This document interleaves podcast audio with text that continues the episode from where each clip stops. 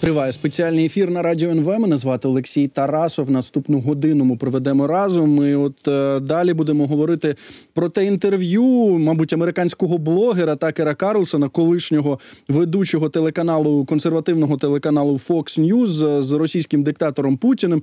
Ми знали, що воно буде опубліковано. Такер Карлсон це проанонсував. Ілон Маск е, в своїй соцмережі Twitter, зараз вона називається X, зробив все, щоб це побачило якомога найбільше людей.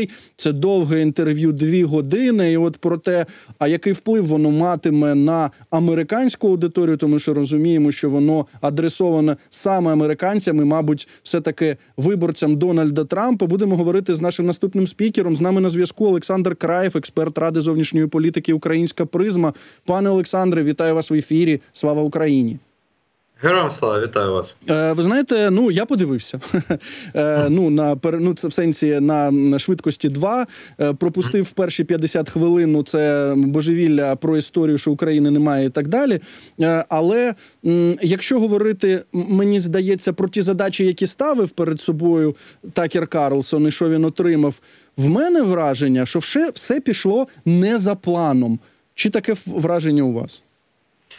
Дійсно пішло не по плану, і знаєте, навіть обличчя Карлсона під час самого інтерв'ю видавало те, що він явно не цього очікував. І його перший коментар після цього інтерв'ю також показав, що в принципі він хотів класичне інтерв'ю. Він хотів задавати питання, чути, що людина про щось дискутує, чути, що ну щось відбувається, що є якийсь е, процес інтерв'ювання.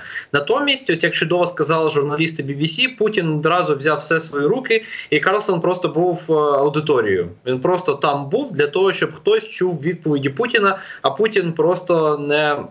Не не розмовляв в повітря, тому насправді ситуація для нього була не найкраща. Навіть перший коментар Карлсона після інтерв'ю про те, що я побачив людину, яка не звикла комусь щось пояснювати. Я побачив людину, яка звикла просто стверджувати. Ну вона чудово показує, що для нього це інтерв'ю дійсно стало набагато гіршим ніж він очікував.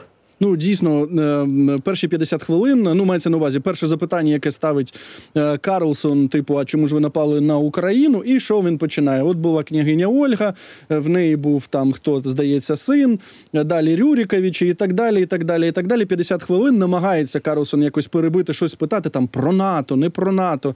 Ні, все це не працює. Путін з божевільними очима. Я, до речі, подивившись це інтерв'ю, переконався остаточно, що це людина божевільна не нездорова, тому що просто на вираз його обличчя подивитися. Але дивіться, там після 50 хвилин, може там на другій, ні, не на другій, на ну так, на другій годині а, починаються важливі тези, які Путін хоче транслювати американському суспільству. І здається, перше, що він говорить, те, що слухайте, треба, щоб Байден припинив постачання зброї, і за два тижні все закінчиться. Як це мають сприймати в Америці? Ну, дивіться, буде той той ж самий ефект, який був, коли в Америці почали трампісти кричати про те, що саме вони фінансують війну, і саме через них ця війна йде. Ефект буде наступний: ті, хто і так підтримав Україну, скаже: ну так, але як вона закінчиться? Вона закінчиться тим, що України не буде, Росія переможе, і ми будемо чекати нову велику війну в Європі, яка почнеться або в Балтії, або в Польщі, де завгодно. А ті, хто був проти України, і ті, хто в принципі підтримує в основному Трампа, вони будуть казати, ну так, все правильно, адже це Байден зараз фінансує фінансує Україну. Якби не було нашої зброї, вони б давно домовилися. Але повірте, різниця в кількості перших і других буде колосальна. Перших, які дійсно розкусять те, що сказав Путін, буде абсолютна більшість. Тобто. Сутнісно нічого не поміняється. Розумієте, Путін не використав унікальну можливість. В нього була унікальна можливість виступити перед західною аудиторією. Відповідно, в нього була унікальна можливість донести якісь нові меседжі, поговорити можливо про новий розподіл сфер світі поговорити про якесь примирення. Можливо, вже запустити процес переговорів.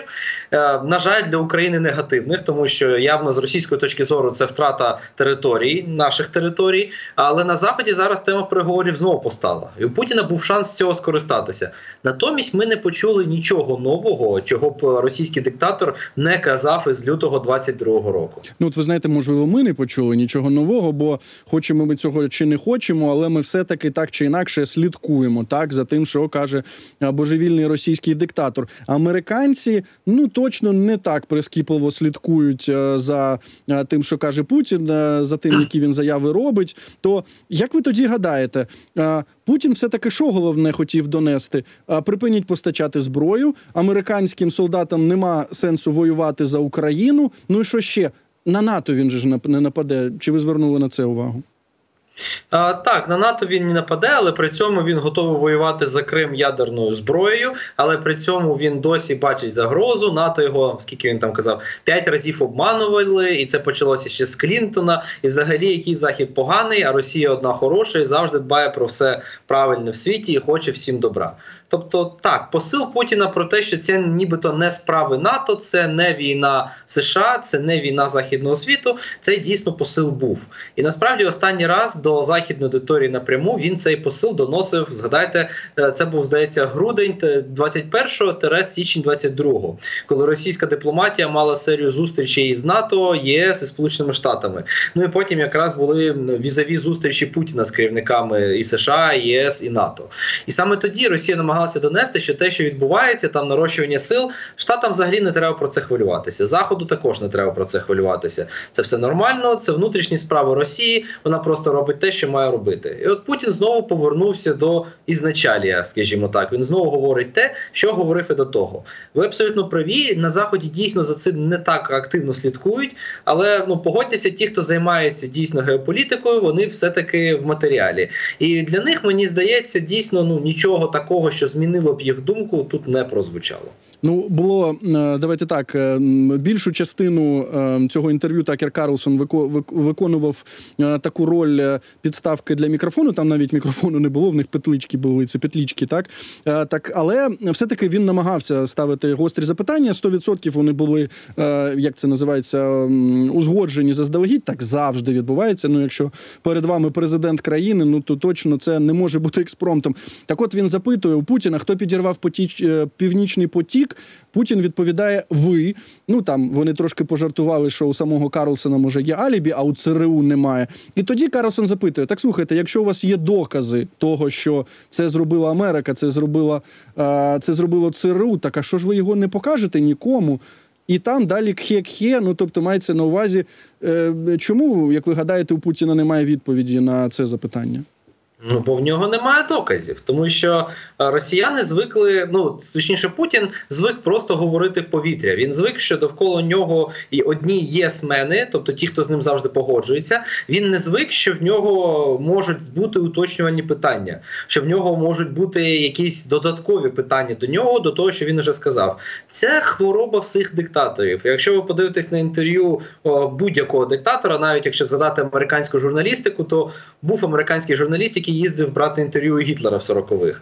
Тому насправді, якщо ви подивитесь і почитаєте ті ж самі інтерв'ю Гітлера, і Саддама Хусейна, або Аятоли Хомені на більш сучасному етапі, ви побачите те ж саме. Диктатори не звикли, що їх слова це не істина в останній інстанції.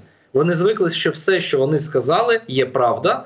А отже, додаткових е, таких свідчень не потрібно. І тому у Путіна та ж сама ситуація. Він він точно впевнений, він в своїй голові знає, що це американці підірвали північний потік. І тому, коли йому питають, така де докази, мені здається, це його може навіть трохи дивувати. Ну тобто, які потрібні докази, якщо це сказав сам Путін, і в уяві більшості росіян, на жаль, це також працює так само. Якщо щось сказав Путін, значить доказам цього не треба.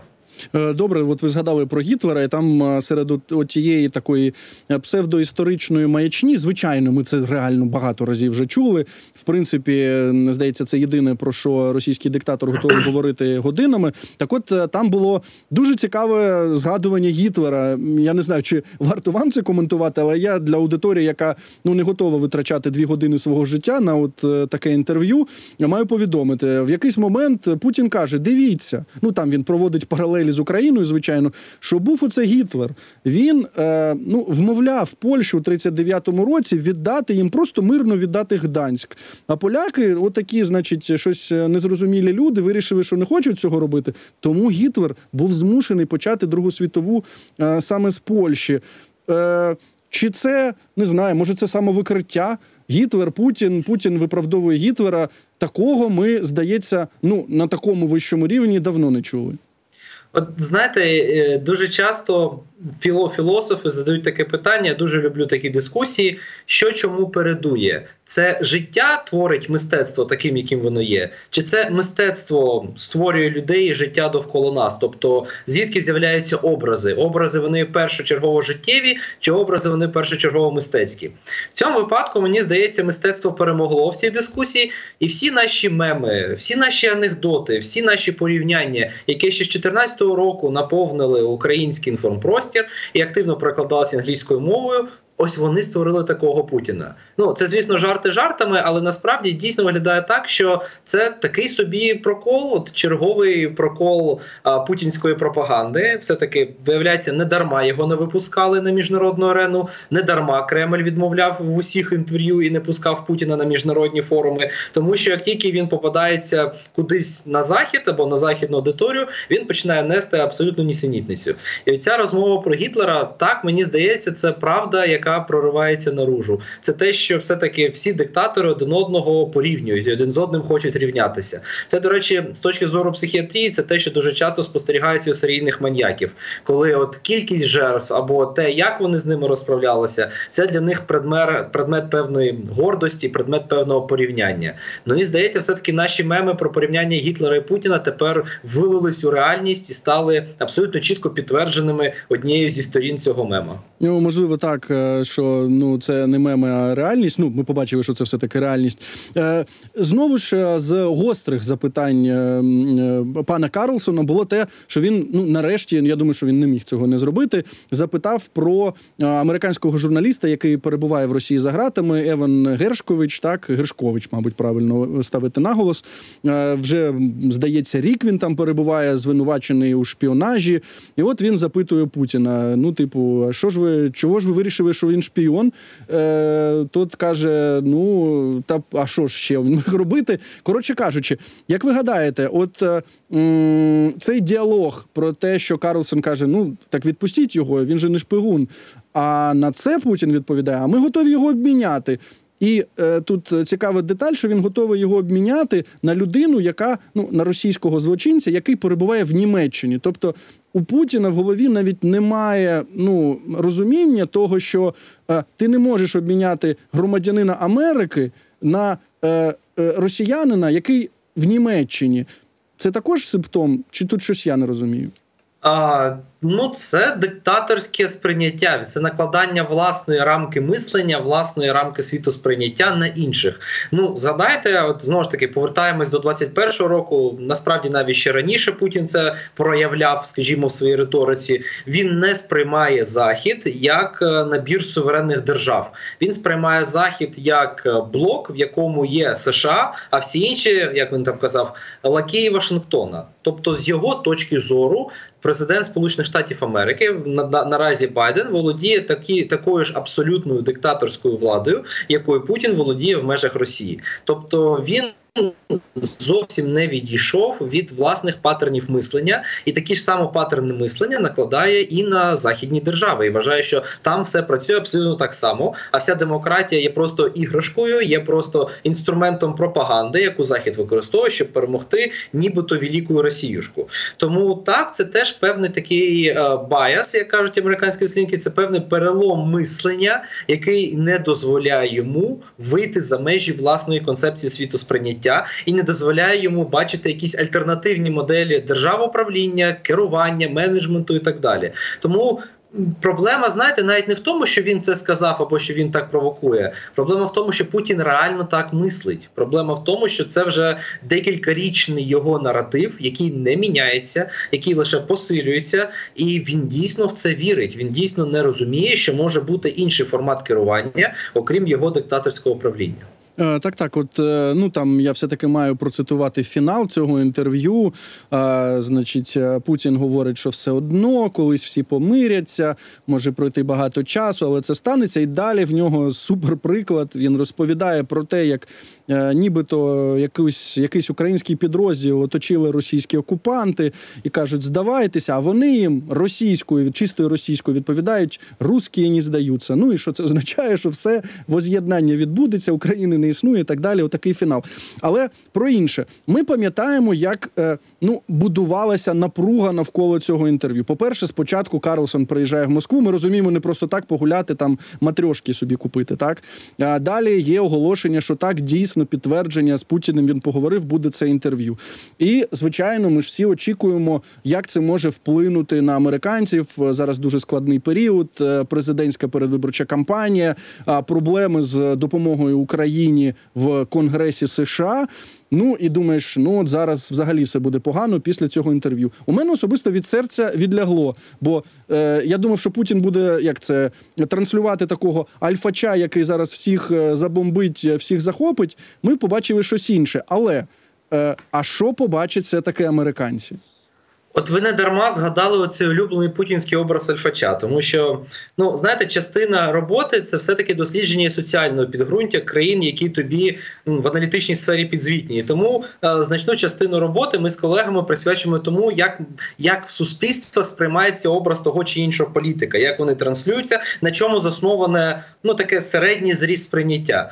І знаєте, Путін досі, десь до 23-го, майже до початку 24-го року, кожного разу з посилання на Путіна або його цитування во все, або або що супроводжувалося тими його відомими фотокартками ще з середини нульових, коли він е, на коні такий з голим торсом їде. і Він такий русський мужик, він такий, типу, тайожний хазяїн. Часто йому там замість коня ведмедя підставляють. Але це здавалося б ну, такий теж мем, це смішний скоріше символ. Але це те, з чим Путін. Путін асоціювався на заході, коли він був ще відносно молодий, коли він ще намагався там грати м'язами не лише в переносному сенсі, коли він дійсно намагався побудувати свій новий імідж образ, коли над цим дійсно активно працювали.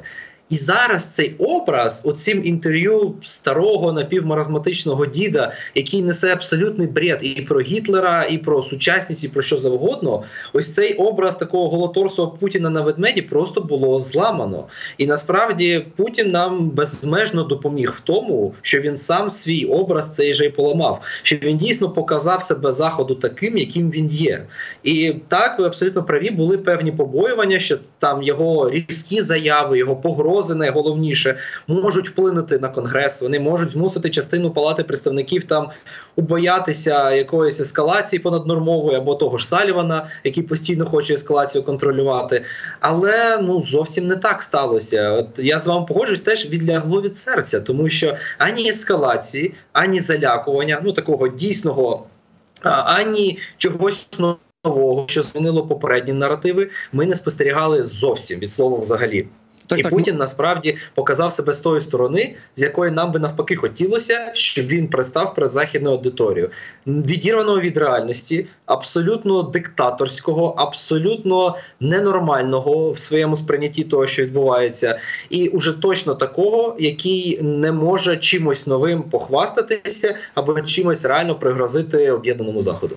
Е, так, так, слухайте, ну от е, дійсно е, ми розуміємо, що можливо він тут грає на нашому боці. Ну це неправда, це неправда. Це такий не не, не дуже хороший жарт. Але е, повертаючись до Сенату та Конгресу. Це вічна тема, багато вже говорено. Е, вчора була були хороші новини. Що от за той законопроект, який передбачає е, допомогу Україні, проголосували в Сенаті, і далі він потрапляє в Палату представників. І там все те саме, що і до того. Так є е, трампісти, е, такі дуже гучні, є республіканці, які розуміють, що. Дональд Трамп, скоріш за все, буде кандидатом в президенти і не хочуть його критикувати, бо не дай Боже щось напише. Ну не в Твіттері, так в своїй оцій соціальній мережі і зруйнує їхні політичні кар'єри. Чого нам очікувати все таки від голосування за допомогу? Ситуація дуже і дуже непроста, і ми дійсно ходимо в цьому випадку по дуже тонкому льоду з декількох причин. Ну, по-перше, Майк Джонсон, який раніше дуже активно казав, що ні, ми в жодному випадку не проголосуємо, що цього не може статися. Під час останнього свого коментаря дуже так непрозоро сказав, що поки що точно сказати не можна. Ми маємо на це подивитися. І знаєте, за це, звісно, є дуже велике бажання вчепитися і сказати, що він нарешті не сказав ні, він сказав можливо.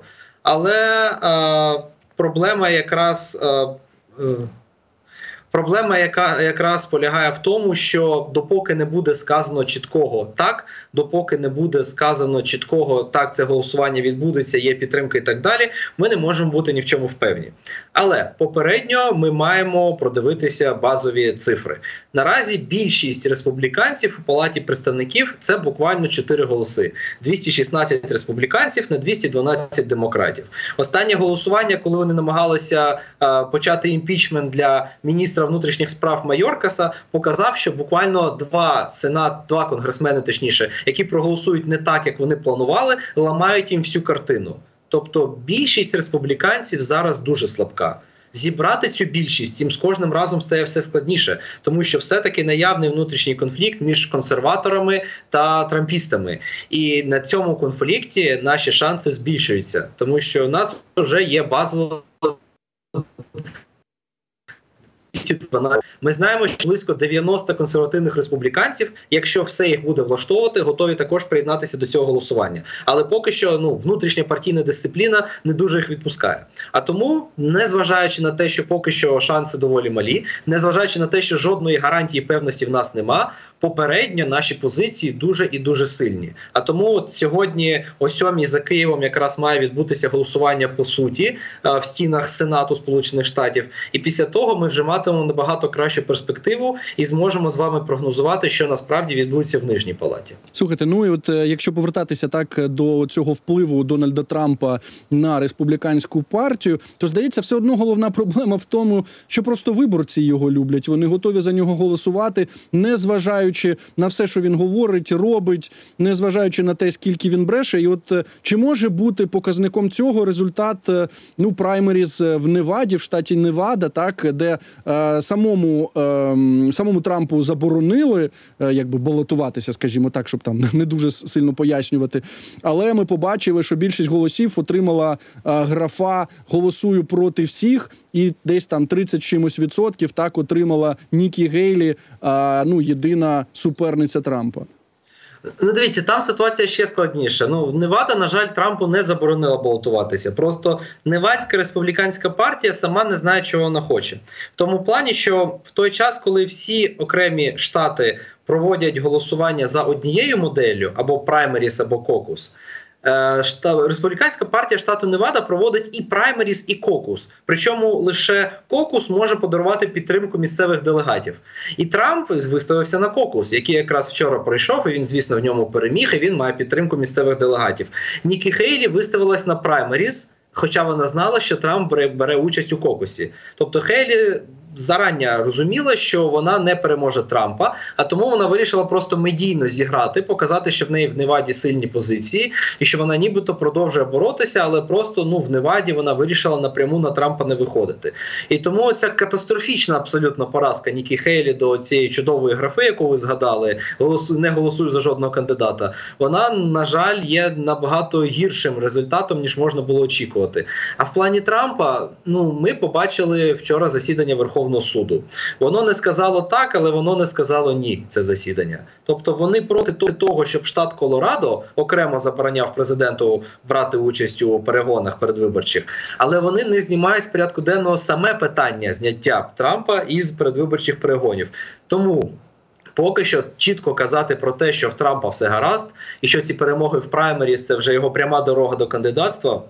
Дуже рано про це казати, тому що поки що ще йде е, рішення Верховного суду, ще йде рішення на рівні окремих штатів. Попереду ще дуже багато юридичних баталій, і в цьому контексті мені здається, вони будуть більш визначальними, більш важливими ніж е, ті результати, які показують праймеріс і кокуси. Інтрига зберігається. Добре, пане Олександре. Я вам дякую за цю розмову. Олександр Краєв, експерт ради зовнішньої політики Українська призма, був з нами на зв'язку. Далі у нас новини від Анни Ільницької. Після новин повернусь до цієї студії.